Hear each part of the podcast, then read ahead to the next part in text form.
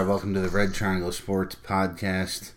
It's been a while, but we're back, and we're talking baseball, and we're talking specifically Blue Mountain Fantasy Baseball Champions League. We took the whole year off. 2016 was a trying year in our league. There was a lot of drama, and that is the voice of Kyle Stramare, owner of the Stramare Stallions, joining me tonight. Kyle, how are you doing? I'm doing well. It's good to hear this podcast music again. It's been quite some time. I'm excited. Yeah, so, you know, you and I have been chatting a lot the last couple weeks, getting ready for the season. I finally decided that I should help you get everything up and running, mainly because I had to do it last year, so I kind of felt comfortable with it, and it's just easier if two people do it rather than... I think some of the hardest part is when you feel like you're the only one doing it, the task is so daunting you don't even want to start it. So having some hands and having you around to do that was helpful, so I appreciate that. But yeah, 16. We did the podcast for this league in all of 2016. I think it was fun, but it was just a different time back then. So we kind of did some weird stuff with the league last year. We went over to a different website, changed the format around a little bit, and I think it was for the worst. I think we all decided for the most part. So we're back on our original website, back to daily format, and I really feel like we're almost re-energized. I think we're going to have a full house pretty much for the draft. I hope so. Yeah, I would think most people are going to be there. I would think just Frank, Jordan, and Burkhart probably. Yeah, I don't know. Well, Frank and Andy. Weather, yeah, depending on the snow. You know, everyone seems to still get at Caleb for that. Rightfully so, I guess.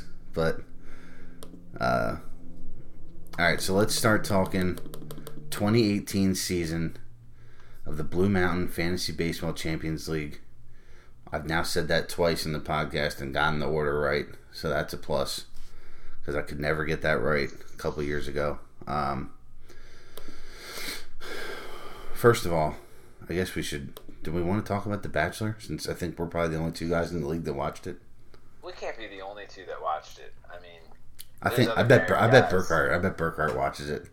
Yeah, Burkhart's definitely a Bachelor guy. I could see Kim making him watch that. Yeah. So if he listens... Matt, if you listen to this, you're going to have to let us know. Odds are you won't hear this. Yeah. Ari made himself look about as good as me and Shane did at the end of the 2016 season with Zach. That's pretty true. Yeah. My hope is that he can find peace with himself and find some kind of rejuvenation that I'm feeling towards everybody in this league now. So, because that was brutal to watch. If you just do a Twitter search of Ari or Bachelor or something, and you're going to find some incredible memes, some incredible quotes, some good stuff out there. Just look it up. It was something worth watching. Wildly entertaining. I always say to the people that knock me as a guy for watching The Bachelor, until you've watched a whole season, watching 25 women compete for one man is some of the most wildly entertaining stuff you'll ever watch in your life. It's a car crash. You can't turn away from it. Absolutely. I couldn't agree more. This is actually my first season. Oh, really? And okay. I'm excited for even Bachelorette. I'm going to watch it. I'm by no means an OG. My first season was Sean Lowe's season. And, that was a good one. He was just a good dude. But, yeah, good stuff. All right, so... Part of the 2018 Blue Mountain League, we had a little bit of an expansion draft. So, due to stuff in Andy's life, he joined up with your brother, Frank. Yep. They're co-owning, and Shane and I took a team together. Partially because I thought that was the best way to get Shane to come back, and it's just something that him and I do together. You know, he got me into this league, so. I think it'll be fun. Going daily, it's hard to do it every day. It's being, having two little guys around and a full-time job and stuff. So having two sets of eyes on a team, I think, is going to be a little better for me, because I was one of the proponents for weekly last year, but it just doesn't work in this format, I think. So we have two new owners. Ryan Bohl, courtesy of Caleb Fick. Ryan's team name is Delve Into This. I believe that is directly related to him drafting Delvin Perez in the minor draft. And then we have Jake Becker, brought in by Zach Smith. Jake's team is Blue Seat Life. So they take over Manifest Destiny, and the Jones Brothers are no longer. And also we retired the Denver Desperados and the McKeesburg Matadors. The McKeesburg Matadors, one of the most storied franchises in this league's history, if not the most storied franchise. No longer. They're now the Don Russ Diamond Kings. And Manifest Destiny is no slouch either. Those are two pretty good teams. They both have won before, right? Yeah, should we have a moment of silence for those teams? Yeah, we can do that. All right, let's do that. All right, we're back. We're back. And the Denver Desperados are no longer as well. Our flame was short. It burned out quick, but it was strong for a couple of years. So the Denver Desperados are now the San Fernando Valley Beasts. A little homage to the Sandlot there. And the Matadors are now the Don Russ Diamond Kings. Great team name. Love that one. So we have two new owners, the expansion draft. Let's recap that expansion draft. You and I were in the Facebook chat with Ryan and Jake for that draft. It was interesting. It was interesting to see two guys that I know never met before, seeing the way they picked. Cody Bellinger was the first pick to Jake. And then... Jose Altuve and Josh Donaldson went 2 and 3 to Ryan, and Max Scherzer was 4, the second player on Blue Seat Life on Jake's team. Did they get the top 4 right? I mean, we got to talk about the elephant in the room here. The guy that didn't get drafted in Justin Turner. That wasn't the question. We'll get there. I know. I'm starting. I think he might be number 4. Oh, really? Okay. I think him being a K2, $5, like, I don't know. I mean, I guess if you wanted the ace, you went with Scherzer. I mean, I think the top 3 were on for sure. But I might have taken Turner with that next pick. All right, so it was a 2-person draft. Ryan and Jake. Jake had the 2-3 turn, picks 4 and 5. I'm okay with Scherzer at 4, but Turner should have gone 5. Right. I guess that's where I'm at. Scherzer's top 3 starting pitcher in all of baseball, in fantasy baseball especially. And as an expiring contract, if things don't go well for Jake, he gets a lot for him at the deadline. Yes. So, Bellinger was the number 1 pick. I think that's fair. Altuve and Donaldson, best 2 hitters in the draft right now. I think. Right now, today, they're better than Bellinger, but Bellinger at $2, K1, huge value. Scherzer goes 4, and then, I think Justin Turner should have won 5, but Justin Turner didn't get drafted at all. He didn't even go. I need answers on that, man, and I'm gonna get them on draft day. I'm going to. What does Turner go for in this draft? 30? I was going to say 27. Yeah. I was going to be a little more specific, 27 is my guess. What did he hit last year? 325? He was great. He was outstanding. I'm at a loss for words with that. I would have kept him. Oh, yeah. It would have been nice. I would have traded for him. So it's a little frustrating. I mean, there were 2 other corner infielders drafted that probably shouldn't have been drafted. Justin Turner, 322, 21 homers, 71 RBIs, on only 457 at-bats. So you put him at a full season, we're talking 320, 30, and 100 probably. Yep. With 7 steals, 415 OBP, and arguably the best lineup in the National League. Yeah, I don't have answers. I think you've probably done a little more research than me to date, but what's the third base position like this year too? I feel like it's been thinner, but I know we got some young guys in there, Matt Chapman, Devers, we got some new not necessarily available in our league, but third base is getting stronger, I think. Yeah, third base is pretty deep. In my opinion, it's fairly deep. So, I mean, I don't know. I still don't, there's no excuse for him not to be in a lineup, though. I mean, or drafted there. We have a corner infield spot too. So like, there's four picks in this draft that are head scratchers for me. Let's hear him. David Price at $28. Mm-hmm. I think that's his price on draft day. That's his ceiling. Yeah, you're getting no value there at all. I agree with that. Right after that, Patrick Corbin went. I've never been a Corbin guy, but I get it. People like him for some reason. Yeah, not a big gamble at $2. No. So. Right after that, Wilmer Flores. I'll never understand that. I mean, I'm the biggest Wilmer Flores guy in the room on draft day, usually, but it looks like Jake's going to have that seat.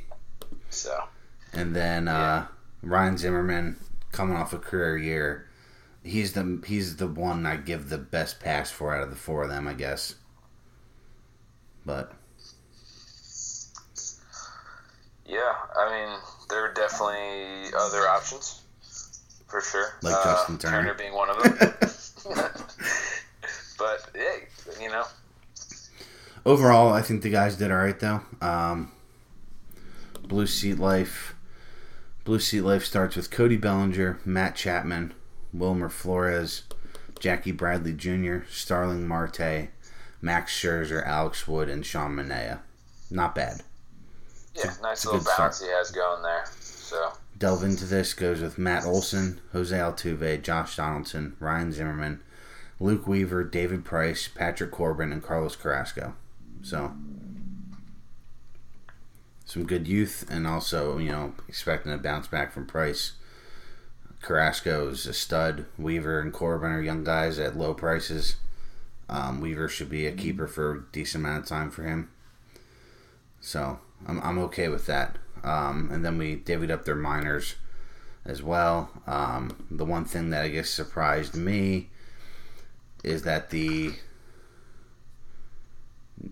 What pick was it that was available? Pick 5. So pick 5 was out there. And it took... That was the 8th pick of the draft. So the guys that went ahead of pick 5 were Alex Reyes, Rob Kaminsky, Delvin Perez, Ryan McMahon, Tristan McKenzie, Anthony Greer, and AJ Reed. Yeah, I mean, we both said Reyes should have been number one. We're good with that. Correct. Yeah, and you know we were chatting back and forth as the draft was going on a little bit, and I kept asking you, you know, should I let them know that these picks are available to draft? And you're like, nah, let them go. You can't, because I mean, there was definitely a point there where it was more advantageous to take that pick, but that's a big pick. Yeah, I mean, even if you're not comfortable making the selection there, you at least have the asset on draft day to sell. Yeah, that's $10. Easy. Yeah. I haven't really dug in as to what's available in this minor draft, but it's been a little thin the last couple of years, I think. Yeah. But pick 5, that's a huge asset. I know I'd pay good money for pick 5. So, all right. Anything else we need to talk about in the minor draft and the whole expansion thing? I don't think so. I mean, I will say I think they handled themselves pretty well in that draft for the most part. You know, we had some picks that were a little questionable from, you know, a couple guys that are a little more experienced in this league, but overall they're starting with some nice pieces, and I think each one made different picks at times that I was like, all right, these guys know what they're talking about. Yeah. So excited to have them in the league, and you know, it'll be fun to you know get on them a little bit about Turner too. So yeah, hopefully they're there on draft day. We'll welcome them for sure. We'll see if maybe Ryan, if it snows, if Ryan can pick up Caleb, since I think they live in the same area. Yeah. But yeah, it should be good. Let's look at the other teams. So keepers were due on Sunday. Who do you want to highlight? I mean, obviously, Billy's team stands out, as always, on Keeper Day. Yeah, it definitely does. Alex Bregman, Carlos Correa, Xander Bogaerts, Mike Trout, Giancarlo Stanton, Michael Conforto, José Berríos, and Aaron Sanchez. That's a great start. Yeah, the Bombers are going to be right in it again. Right in it again. So, he's the one I always like to try and compare myself with to see where I stand, and I fall short again, I think. So, you're probably you're right after him probably. You know, you're running out Maikel Franco, Rudy Odor, Nolan Arenado, Orlando Arcia, Jose Ramirez, Bryce Harper, Carlos Martinez, Luis Castillo. I mean, Arenado, Ramirez, and Harper, three top 24 guys. Yeah, I'm definitely excited about my keepers. I think there's a couple guys that are, you know, question marks. Will they bounce back? Will they not?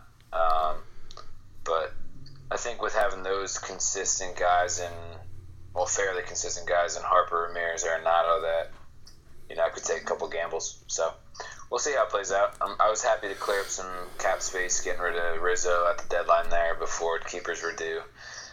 Give me a little bit more money to play with and take a risk on a guy that I think is going to bounce back in Franco. So you are the second lowest cap out of everyone in the league other than our defending champion, Kingdom Come, the former commish Zach Smith, starting with $91.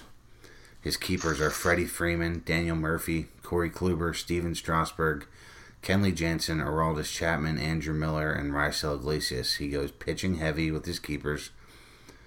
I know he's getting mocked a little bit. Obviously, flags fly forever, so that's the first thing we need to say. Yeah, that's Andy's famous quote. But it's something that I've been thinking a lot about. We've seen a big offensive boom in baseball. Good pitching is a premium. It's going to be hard to have a better staff than him. So, if he can get some good hitters at good prices around them, he's going to be tough again. Yeah, there's no doubt about that.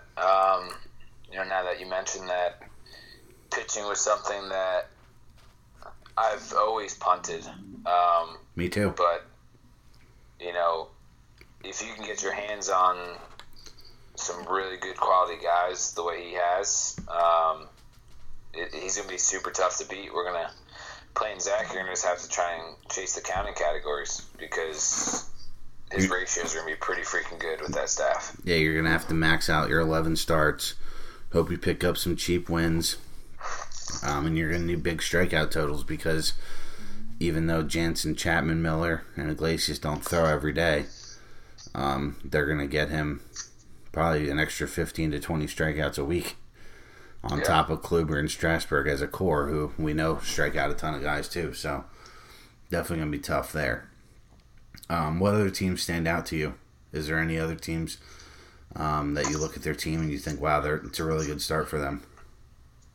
Yeah, the Slump Busters. I think, you know, he has put together a pretty nice squad through his minor league system. You know, you look at just Contreras, Albies, Lindor, Judge coming up through. Did Taylor come through his too, or was he? I don't think so. I feel like he drafted him at two or claimed him at two. But anyways, you know, you got those guys coming up through.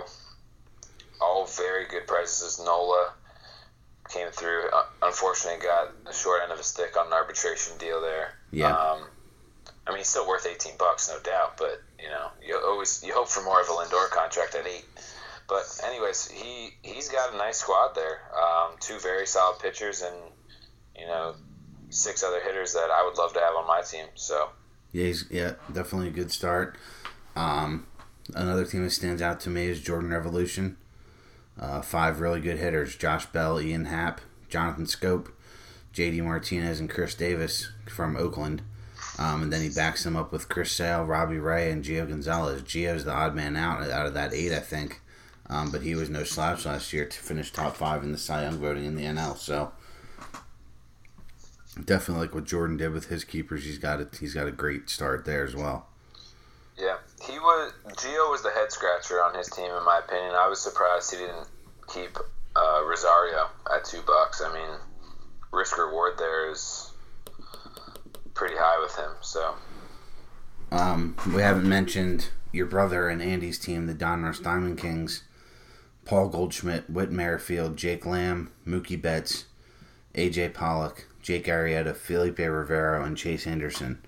The first six are outstanding. And then Rivero and Chase Anderson, I was surprised, but still a great start for those guys. Yeah, I think Rivero is super underrated. He is. He's good. I think he has the ability to step into that elite closer role this year. I mean, we just don't typically see closers kept, but we've seen it the last couple of years now that people are starting to value relief pitching more. Yep. The other team I wanted to talk a little bit about was the Choo-Choo Malloy boys. Yes, they have a lot of money. If you just look at amount of money to be able to spend with the keepers he's got, right? He's, I believe, second most money to spend behind Team Gorilla Glue. But he has some guys that could really break out in Moncada, Devers, Zimmer. And then, I think you have a pretty good idea what you're going to get from Gallo. Kane, you know what you're going to get. And Kane stepping into Milwaukee, his value is definitely going to go up. And then Severino at $1 might be one of the best keepers out of anybody. It's a good one. He was incredible last year, and Keuchel will be consistent, and Neville being a solid closer. He's got eight guys that are very good and cheap. Yeah. So Tom should be interesting. Tom has executed the process. He's done a good job. So definitely, he made the playoffs last year, and now he's going to look to build off that. He's going to be. It'll be interesting to see him coming off of a playoff bid because I think the last couple of years he hasn't had a lot of money because he's traded it to get minor leaguers. So it's going to be interesting to see a guy that we've seen be very passive in the draft be in a position of power. I'm sure. I mean, no one knows Tom better than you in the league. So maybe you can give us some insight as to what you expect him to do on draft day. I won't share all the secrets because we talk a lot, but he's already made a projected lineup of guys he's going after. So oh, wow. That's he knows right what he wants, and he has the money to do it. So it's nice to know who he's going to go after, so I don't get in a bidding war necessarily because, I'll come up short. Mm-hmm. So, I think it's exciting. He's really pumped about this year because – like he said, he's tried to execute this plan for a while, and it's starting to pay off a little bit. So he's feeling confident going in. Yeah. What do you think about my team? Me and Shane, Greg Bird, Brian Dozier, Travis Shaw, Will Myers, Nomar Mazara, and then our three pitchers, James Paxton, Taijuan Walker, and Blake Snell. I like it.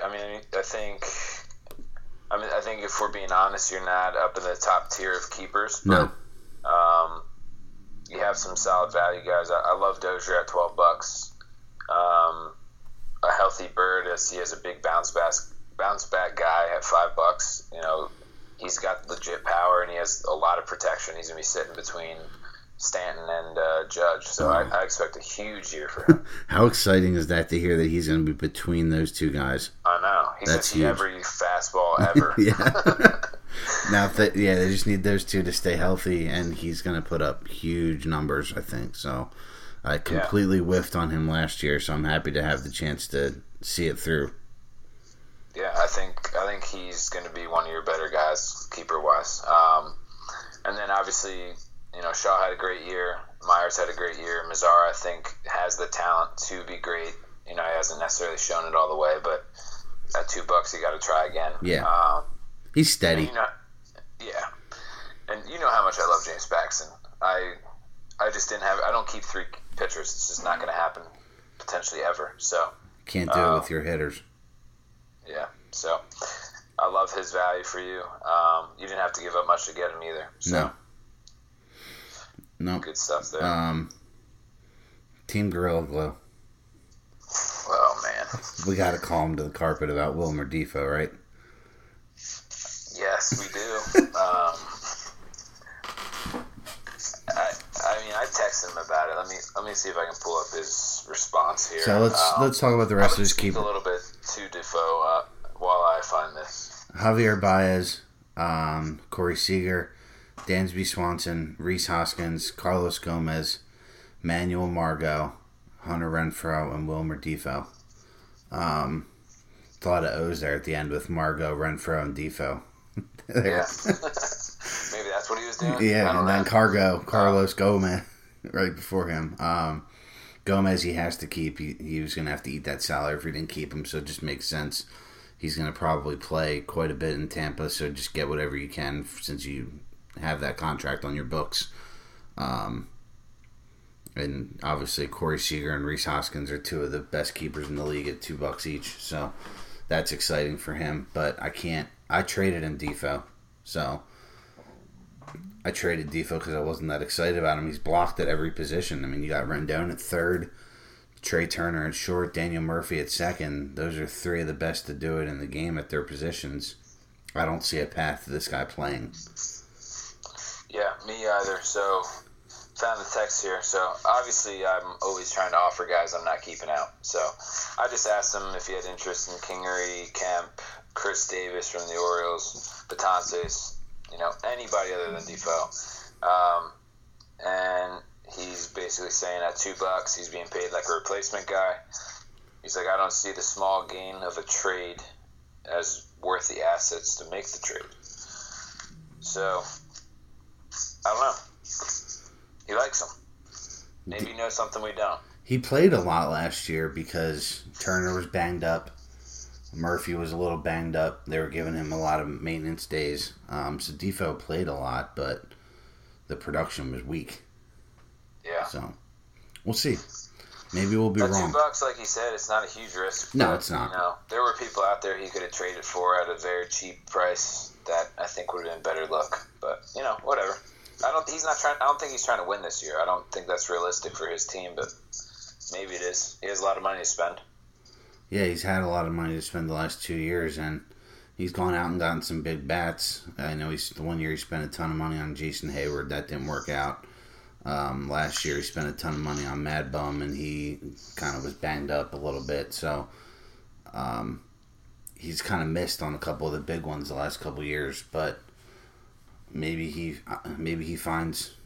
pushing people around early in the draft. That seems to be his MO, that he goes out and spends really early. So yeah, I think he's probably a lock to have the most expensive player in the draft.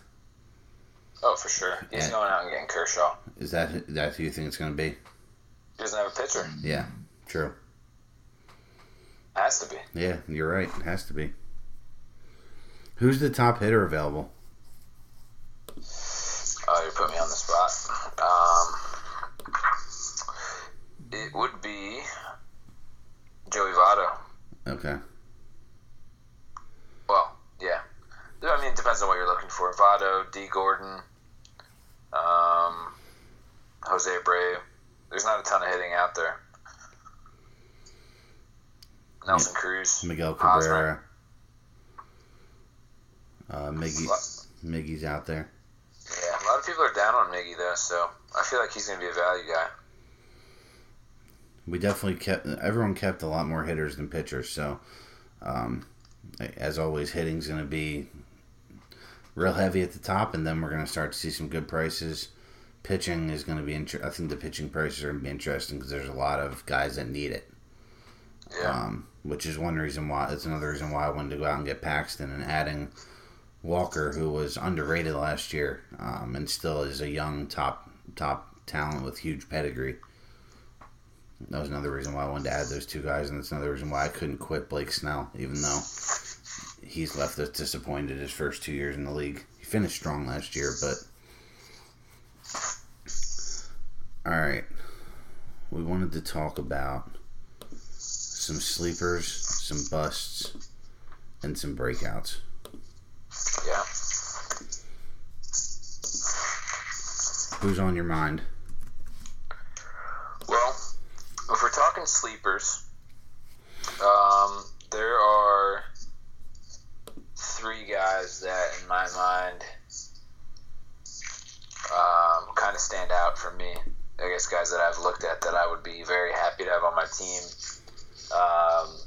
that I think are going to be real good values. One you already mentioned, Jason Hayward. I love Jason Hayward. I always love Jason Hayward. I think, the tools are there, the talent's there. He's got to put it together at some point here. And he's getting all the opportunity to do it. Mm-hmm. So he's one guy that I think, after a very average year last year, is going to go super cheap, and could bring back a big return. So he's the top of the list for me. Next guy is Chad Kuhl,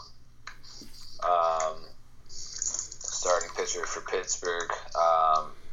Just what he did in the second half last year was pretty impressive. I don't have those numbers right in front of me, as I'm unprepared to talk great about him. But he was one guy I was just looking at. I was like, he's pretty legit. Let's see if I can find him. But, he finished with 157 innings, 142 Ks, 4.35 ERA, 1.46 WHIP, so it doesn't look too exciting. But he gained a lot of velocity in his fastball that second half, and you saw the numbers change. So he's someone that I would like to see on my roster for sure. I have something here that says he averaged over strikeout per inning in his last 13 starts. So nice. He's a guy I've definitely liked spot starting the last couple of years in good matchups. He's always seemed to do well. Even on FanDuel, I find him to be a cheap guy, to throw in there when he has a good matchup. So I'm okay with that. And then the last guy I think is going to be on everyone's list at this point now, but with the spring he's having, Jason Kipnis, looking for a real nice bounce back season this year. I think he already has 6 bombs in spring, so I think he's a guy that is would have flown under the radar, but at this point I don't know that he will anymore. And with my brother being an Indians fan, odds are he'll be bidding. So those were the three guys that stuck out to me that I would be excited to see on my roster if they were for the right value. I got 2 sleepers. I'll give you a hitter and a pitcher. One guy that I just can't quit, former Cardinal, Randal Grichuk going to Toronto. Huge power. We've seen Toronto have an ability to extract that power from guys with that skill set. Never got the regular playing time I always felt like he deserved in St. Louis. Definitely a better situation for him to go in Toronto and just play. So I'm expecting him to put up big power numbers. The average, it may not be there. Maybe they let him run a little more there. I'm not sure. But I think he's a sleeper in a deep league like ours. Yeah. And then I got a pitching sleeper who I don't think is going to be a sleeper by the time draft day hits, but Tyler Chatwood. I've actually liked using him even at Coors in good matchups. And now he goes to the Cubs, who we know are going to win a lot of games. They have outstanding defense other than Kyle Schwarber. So I like Chatwood a lot, too. I think he's going to be tough in a division where the Cubs, Cardinals, and Brewers are good, but the Pirates and Reds are not. So he's going to get some favorable matchups, too, in his own division. So I don't know how you feel about those two guys, but... Yeah, very good picks. Very good picks. I've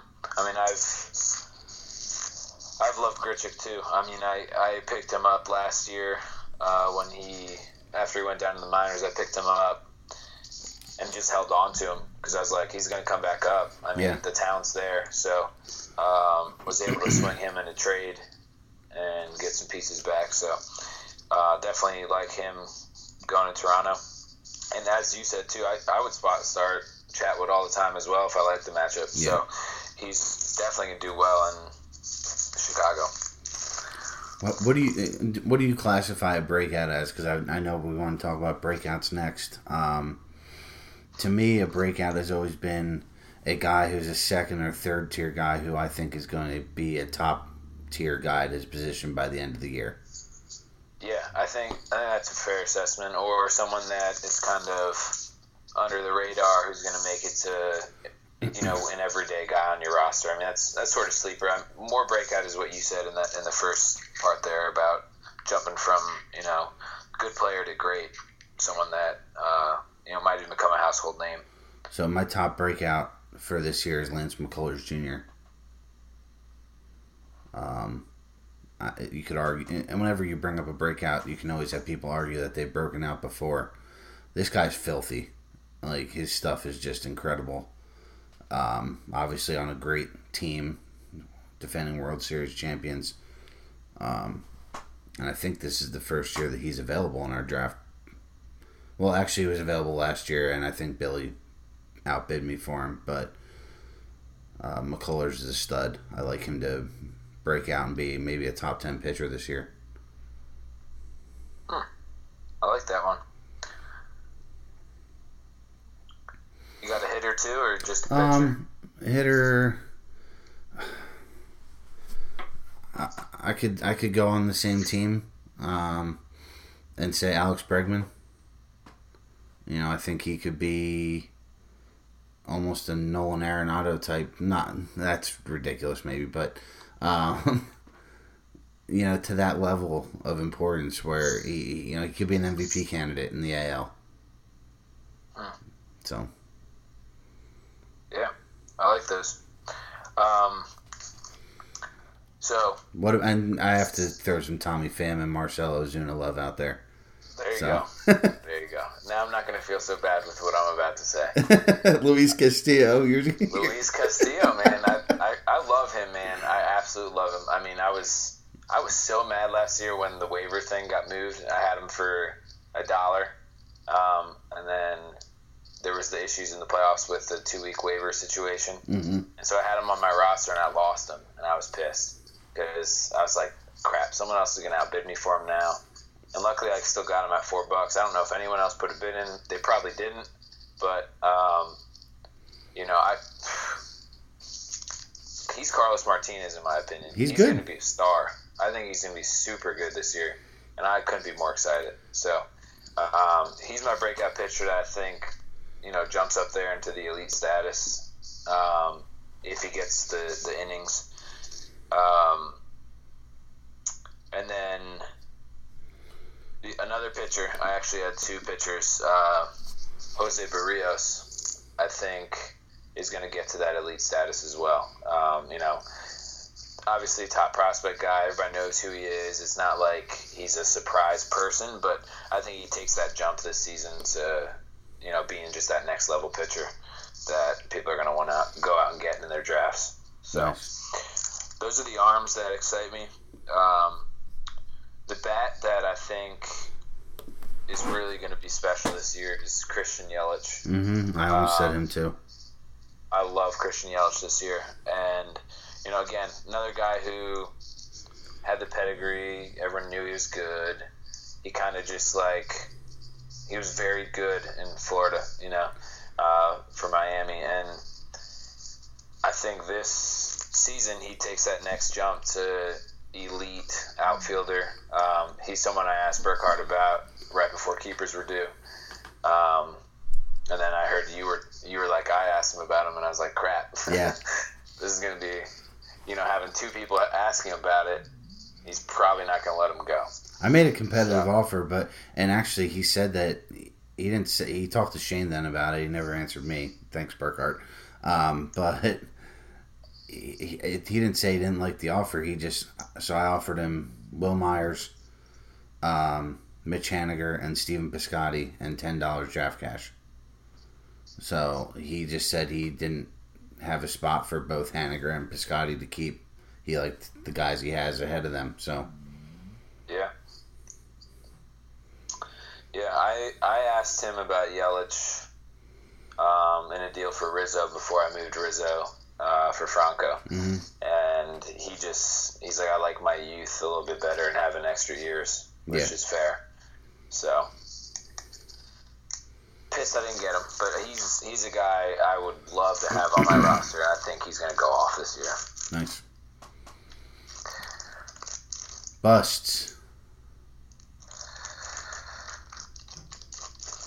What do you got? Any busts? Busts. Yes, I do have some busts. I think Eric Hosmer is going to be very underwhelming in San Diego. Yes, probably. But I feel like a lot of people think that we'll see on draft day. Hosmer's going to be fine. Let's say that I don't think Hosmer's numbers are going to be any different than they were in Kansas City. Hosmer is an awesome baseball player. He's very good. He's just not a great fantasy player. Right. So, I think I guess when we say bust, let's define that. Are people who are going to be overpaid for in an auction league like ours, or their average draft position is going to be higher than it should have been in a snake draft. And I think that's where Hosmer falls in. He'll just get picked way too high or paid too much money for the production that you're going to get out of him. Yep. It's a big name that people get excited about. Again, like you said, awesome baseball player. Just there's a lot of guys I can get later that are going to give me similar production. So can we call? Are we going to call Ronald Acuna a bust? Absolutely, everyone loves him. You can call him a bust. He's a top 6 round. He's going in the round 5 or 6 in some drafts. That's absurd for a guy that's. I mean, I loved Acuna last year. I was so mad when Zach got him. I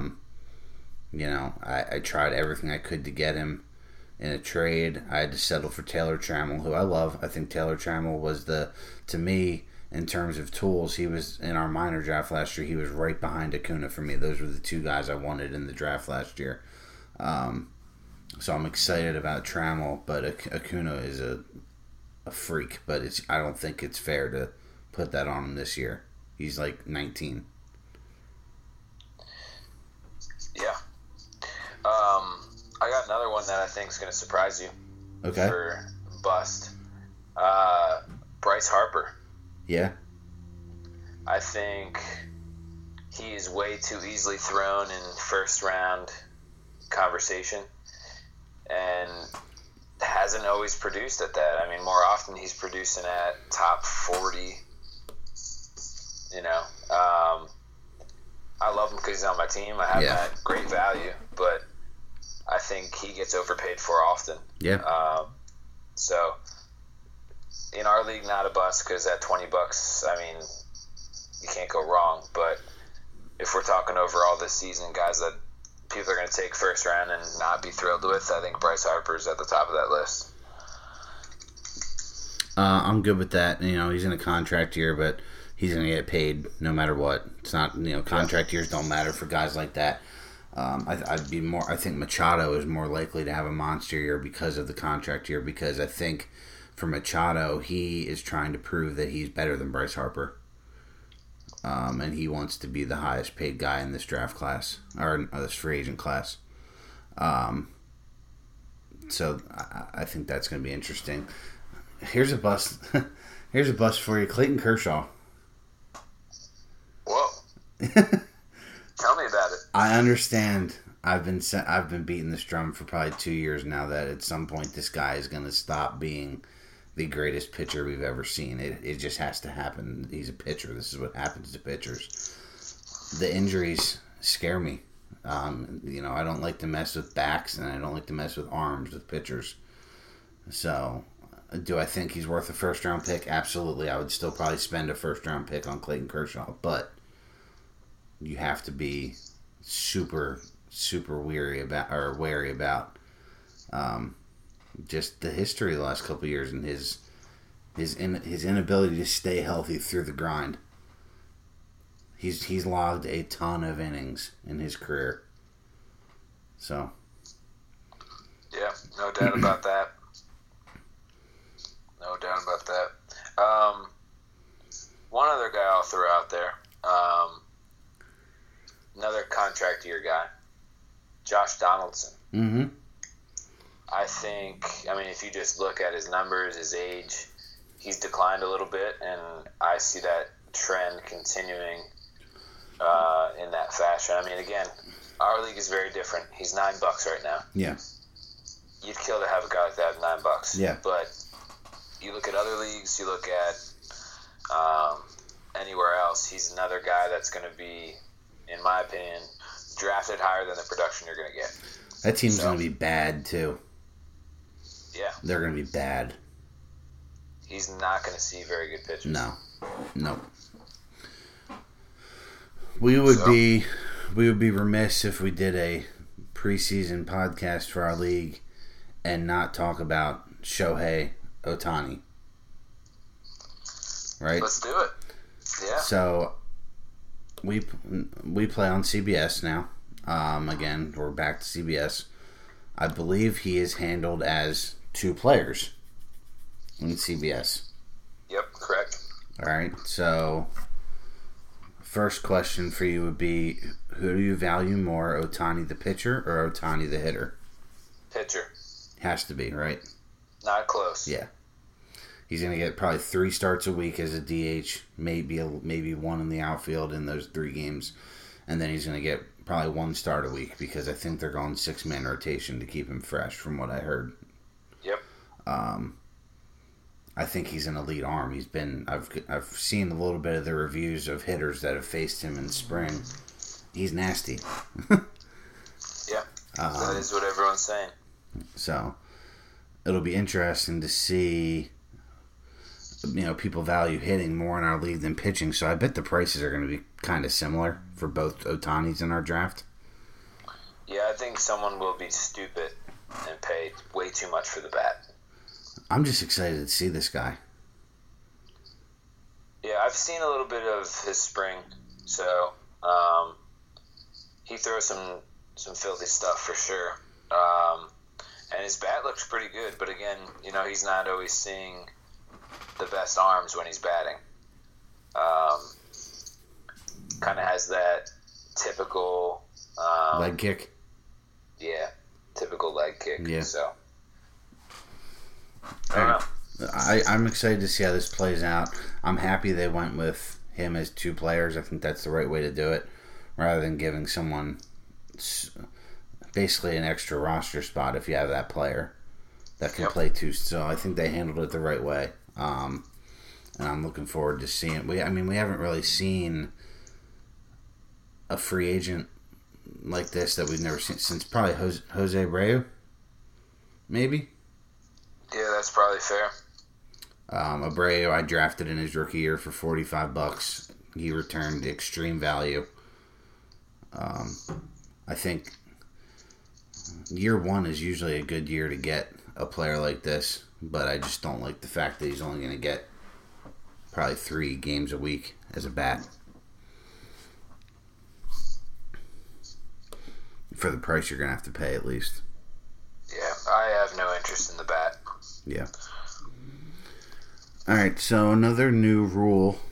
I shouldn't say new rule. A new something that we're tinkering with in our league this year is the divisional draft. All right, so you and I talked about maybe it's time to switch up the divisions with 2 new guys coming into the league, some realignment. And the rest of the league wholeheartedly agreed, I think. It's been... I came into the league in 2013, I think. And we haven't changed divisions since. So it's been 13, 14, 5 years of these divisions. So I think it's time to switch it up. And, you know, Billy came to us with an idea about having a draft. And you're going to have the first pick. So what I would like to do with you tonight is a mock draft Okay. So you're going to be yourself, and you're going to be Andy and Frank, which is perfect because, you know, you are you, so that makes sense. And then your brother is Frank, and you've always wanted to be as good at fantasy baseball as Andy is. So, it makes sense that you're those guys. And, you know, I'll be Billy and Zach. So that just doesn't really make sense, but it just has to be that way. Well, you and Zach are best friends. Zach doesn't like me, I don't think. And Billy yelled at me this weekend about my draft idea, but that's fine. I was just trying to give the people some options. No, I liked Billy's idea anyway. I voted for it. So let's do this mock draft. So the way it's going to work, it's going to be snake style, right? Yep. 3 rounds, and we're going to have 4 divisions of 4. And we're just gonna pick the division. So let's guess how this thing's gonna play out. Yep, let's do it. Who are you gonna disrespect? Bino. All right. So Bino goes number 1 overall. You're not scared of Wilmer Defoe. No shot. Or Carlos Gomez. You're the guy that extended him, so it's only fair that you get the chance to finally reap that reward. False. Oh, you weren't? Tom extended him. I traded for him. Okay. And I dumped him as fast as I could. So you get to finally reap the rewards of Carlos Gomez by having been in your division. Billy, obviously, we know where Billy's going with pick 2. Yeah. That's sure. Matt Burkhart. He has disrespected Burkhart immensely in our group chat. And let me say this. Burkhart, I think everyone would say, would be the clear-cut number 1 here. But I love the idea of Shake and Bake being in the same division. Yeah. Because Billy can just rip him all year, and that'll be great. Are we going to get a rebuttal from him? No shot. Probably not till draft day. Yeah, draft day he'll say something. All right, where are your brother and Andy going with the 3rd pick?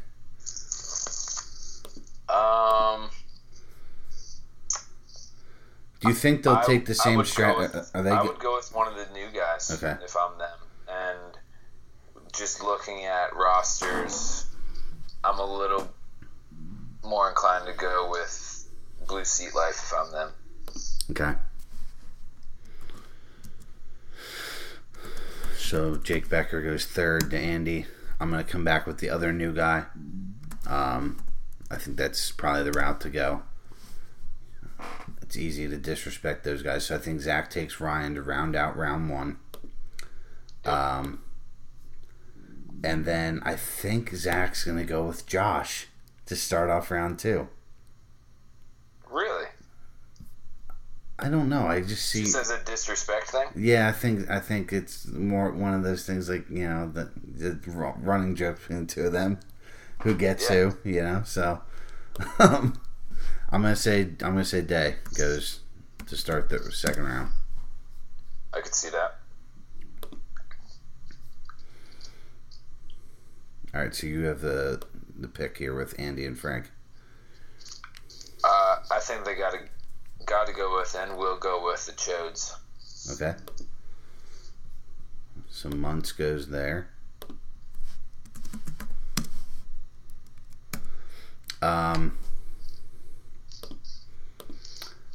The next pick, this is a tough one, so I'm tossing around the Fanatics, tossing around myself and Shane, and I'm tossing around Caleb here for this next pick, and I think that you could argue that Shane and I have the worst keepers out of those 3 teams, so I think Billy's going to go with me and Shane with that next pick. Yeah, I could see that. And I think you named the next guys to take in Dutch Oven and Fanatics. Okay. Is the route I would go then. So, Kyle. Bino, Caleb, and Adam. Do you feel good about that? I don't feel bad about it. Again, we've talked about Adam's got a good start. We didn't really talk about his team much, but Smoke, LeMahieu, Chris Bryant, Justin Bohr, George Springer, Marcell Ozuna. That's a solid 6. Yeah, he's definitely the one that I would be I'm most scared of in the division. You've had him in your division, too. Even last year, he was right there for a long time. And, I mean, he was the guy, I think last year when we did the podcast, I think I mentioned he was the guy I was most scared of taking the division. Yep. So his brother ended up being the one that was really awesome, too. So. All right, so we have 3 picks left. Tom, Scher, and Jordan. And I think Billy would go with Tom. Yep, I agree. Which means you get to pick between Jordan and Scher. For Andy and Frank. Is Sandy? Yeah. I think they go Jordan. Okay. Although he's been a perennial top team, I think if you just look straight keepers there, money to spend, that's the move. Yeah. So that makes Andy and Frank's division be themselves, Jake Becker of Blue Seat Life, the Charleston Chodes, Muntz, and then Jordan Revolution. Yep. And then Zach's division is himself, Ryan of Delve Into This, Girth Brooks and Josh, and the Slump Busters and Scher. So I think those are pretty balanced divisions. Yeah, I don't disagree at all. Be interesting to see if we nailed it or not. I have a really hard time trying to get in Billy's head. I never know what that guy's got going on. So that's what makes him good. Yeah. Somehow, like, he won't even touch his team. He won't make any deals, and he'll win. I don't know how he does it. All right, last piece. You've been hounding me all week since Sunday to grade your trade. You love getting your trades graded. Yeah, I like some affirmation. You love being from people that I respect. You love being either disrespected because it fuels you, or you love being patted on the back. Yeah, and you gave me neither. I went with an even C. I had both of you text me asking if you guys should do the deal. I'll be honest about that. Oh, I knew that. Yeah. So, I told him he can't throw Torres in. Okay. You're a jerk. You're a sicko. Which I honestly believe that. I would have said that to anyone. But I think you did okay getting Mason, a third rounder, and Hader instead of Torres. Yeah. You like Hader. So I said to you, I give this trade a flat C. I think it's fair for both sides. I would have done it if I was both of you. So I'm good with it. I thought it was a good deal for both of you guys. Sure has a ton of minor depth, so being able to move some of that for a top 15 guy is huge. Yeah, no doubt about it. And you really needed to free up some money. Agreed. So.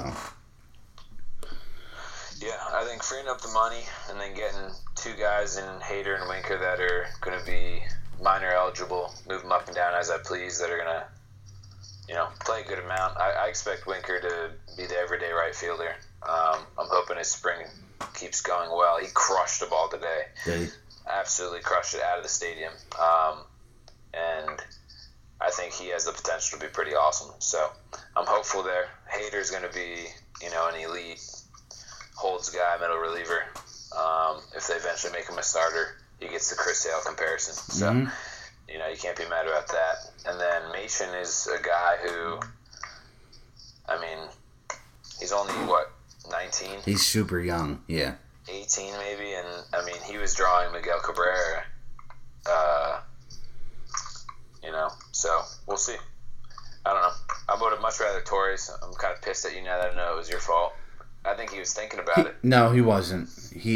Well, from what he told me, it didn't sound like it was ever going to go down. He just needed me to agree with him is what it sounded like, at least from what Scher was saying. Okay. That makes me feel a little better. Yeah.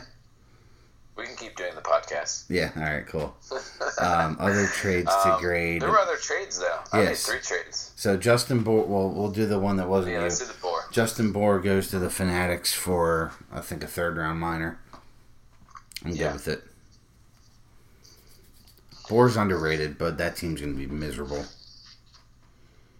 Yeah, I think Bohr's super underrated. I like that pickup for Adam. Yeah. $10 is a good price for a big first baseman like that, so. Yeah, and no offense to Adam. He normally doesn't do super well in the minor league draft. So, towards the end at least. I mean, yeah. he does well in his first two picks. Yeah, he's nailed some first-rounders. Yeah. Chris Bryant, Julio Urias, yep. Anderson Espinosa, so. Yeah, definitely does well there. I mean, there's not a ton of people that do nail people in the later rounds. I mean, I do a terrible job. I have all sorts of guys on my roster that shouldn't even be on minor league teams anymore. I hate when you have third and fourth round picks because you're just scrambling, paging through the prospect handbook as fast as you possibly can, and you just never come up with anything that sticks. Yeah, so. And everyone gets so impatient with you. Yeah, because everyone's ready to leave. It's been 12 hours at that point, and we just want to go home. Yep, and it usually ends up being me with, like, 6 fourth rounders. Yeah, exactly. You have, like, it's like, all right, we got K Stram for 7 here. 7. I think at some point I'm going to try and have all 16 picks in the fourth round. I'm sure you would find a way to do it. Your first trade was with Tom. Refresh correct. Me. Sure, I traded him Joey Gallo and Corey Neville. And I got back Austin Riley and a second round pick, the Molloy Boys second round pick. I think Tom wins that trade, but again, you weren't going to keep either of those guys, so it makes sense for you to move them for a good prospect and a pick that you can probably either move for money or get another asset. I'm interested to see what you're going to do with all your picks this year because you did a good job of replenishing your minors to the point where I'm not sure you need all those picks anymore. Yeah.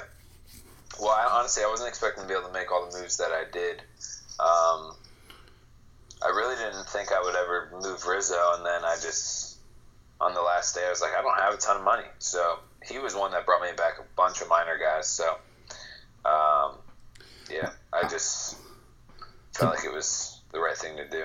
To pat my own back, I feel like I put you on tilt almost to make that Rizzo trade after our trade. Because I started talking about money, and you moved Paxton, who was cheap for me, to me. Uh-huh. And I think you regretted that. I mean, so the trade that you and I made was Paxton and Taijuan Walker for Brett Phillips and Lucius Fox.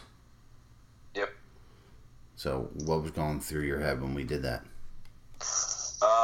Well, I was not planning on keeping three pitchers. I think Carlos Martinez is clearly better than Paxton. Yes. I asked about Martinez first, so that makes sense. Yeah, there was no doubt that I would rather have kept him, even at the extra $10. And then, I mean, you know how excited I'm about Castillo. Yeah. So. It was, am I going to keep him or Paxton? Well, one, being a Reds fan, two, loving Castillo just in general, he was the guy that I was going to keep. So, didn't get any bites elsewhere for Paxton. Tom asked about him a little bit, but he was working on another trade to even make that work. So, I see some of these other keepers, and I'm surprised no one wanted Paxton because I feel like he's really, really good. Yeah. So, really, I was just trying to get him off my hands, get some kind of value. But then we make the deal, and the next day you fire at me, and I don't know how serious you were. I thought you were serious, but maybe you weren't. Martinez and Rizzo for Paxton and Will Myers. Uh-huh. So, were you serious? I was feeling you out. Okay. I thought you were going to say yes right away, and I was going to get more. Honestly, that's what I was expecting. Yeah. I know what you think of Rizzo. No, he's a stud. He's a monster. Yeah. But, I feel like it's going to be, I don't have a great feel yet on what this draft is going to be like. So, to me, I needed to have, I guess I would have lost $25 in that deal. Yeah. Because Rizzo's 35, Martinez is 15, and I would have been giving up a $20 player and a $5 player. So, to me, that $25 wasn't worth the upgrade. Yeah, so I don't disagree with you. I think for me it was that $25 was going to be a starting outfielder for me. Yeah. So. And like I said, I'm not in a place yet where I have a feel for what the prices are going to be. I haven't. We're a week and a half out. I've done next to nothing to prepare for it. So that's probably shame on me. But I think even if I had a feel for it, I don't think I'd pull that trigger. Yeah. I didn't get any plates on Myers though either, which I was surprised about. 30-20 guy at $20. So. Yeah, people don't like trading with us. Yeah, that's fine. But to grade that trade, I think you won the Paxton Walker deal. I don't love Tawan Walker. I was surprised you. I mean, I even said that when we were talking. I was surprised you wanted Walker. Yeah. I thought you would have went back to your boy Betances. I think he would have been the better move. But I mean, Walker's low risk at $5, and it was a touted prospect. I traded for him because I thought he was good. So yeah. I got him from Burkhart. I just can't quit. I can't quit a prospect of that pedigree when he's like 26. Yeah, no, I don't blame you. Yeah. I'm not saying it was a terrible move. No, I know. Betances, I think, would have been the move. Anyways, yeah, I mean, I didn't get much back from you. I mean, I think Brett Phillips is very good, but he's blocked everywhere. I'm holding out that he gets traded. Or... you know, something happens where they're just not playing well and they need that arm. I mean, his arm is ridiculous. Yeah. So I'm hoping they need his defense. And it's no secret that Lucius Fox is my boy. Yeah, you love yourself some Lucius. The only Lucius better than Lucius Fox is Lucius Lyon for all those Empire fans out there, if anybody watches that show. But going back to Brett Phillips. You either hope he gets moved or you hope they move Ryan Braun. Right. And, I mean, even then, he's still potentially blocked by Domingo Santana. But I can see... I think Phillips gets moved for an arm. I would think so, too. Yeah. So, that's what I'm holding out for. And if not, I swing a miss, whatever. Well, Phillips is a guy that I drafted, traded to Tom... got him back, and now I trade him again. So I've liked Phillips, too. Rare power-speed combo. So, yeah, I'm okay with you wanting Phillips.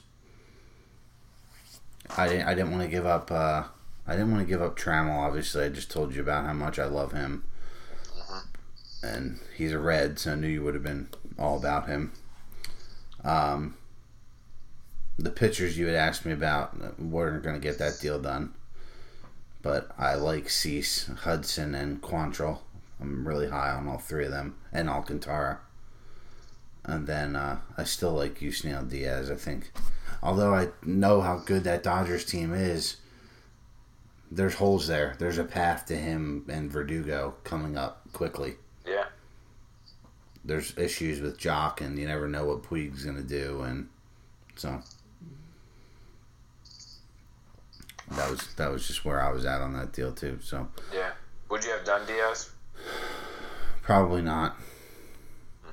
I was back and forth between him and. I just don't know enough about Phillips. Him yet. I mean, I don't know. He's another guy the Dodgers could easily trade him, just like they could trade Phillips. So yeah. All right, I think that wraps up our preview. Maybe we get together next week and do a show now that we have the draft pool, and we can preview each position. Yeah, I would love to do that. Let's try to make this a weekly thing now. We'll try to get some more guys involved. I'm sure Shane will join us at some point. I'm sure Sher will join us at some point. But yeah, I'd like to get a couple of the other guys on here and just dig into the league. I'd love to get one of the new guys after the draft. Yeah. That would be good. See what their experience was like, being there in person. The first draft is hard. It is. It's definitely hard. It's going to be interesting to see because they're both in great positions. So we'll see what they come out with. Anything else for the good of the order? I don't think so. All right. I'm going to play the music then and get us out of here. signing off for the Red Triangle Sports Podcast discussing the Blue Mountain Fantasy Baseball Champions League. I'm your host, Matt Kozlowski from the San Fernando Valley Beasts. It still sounds weird. And thanks to Kyle Stramare of the Stramare Stallions joining us. This is going to be a regular thing, so follow us on iTunes. You can find the Red Triangle Sports Podcast there. And, keep looking for us about once a week. Thanks, and we'll talk to you guys later.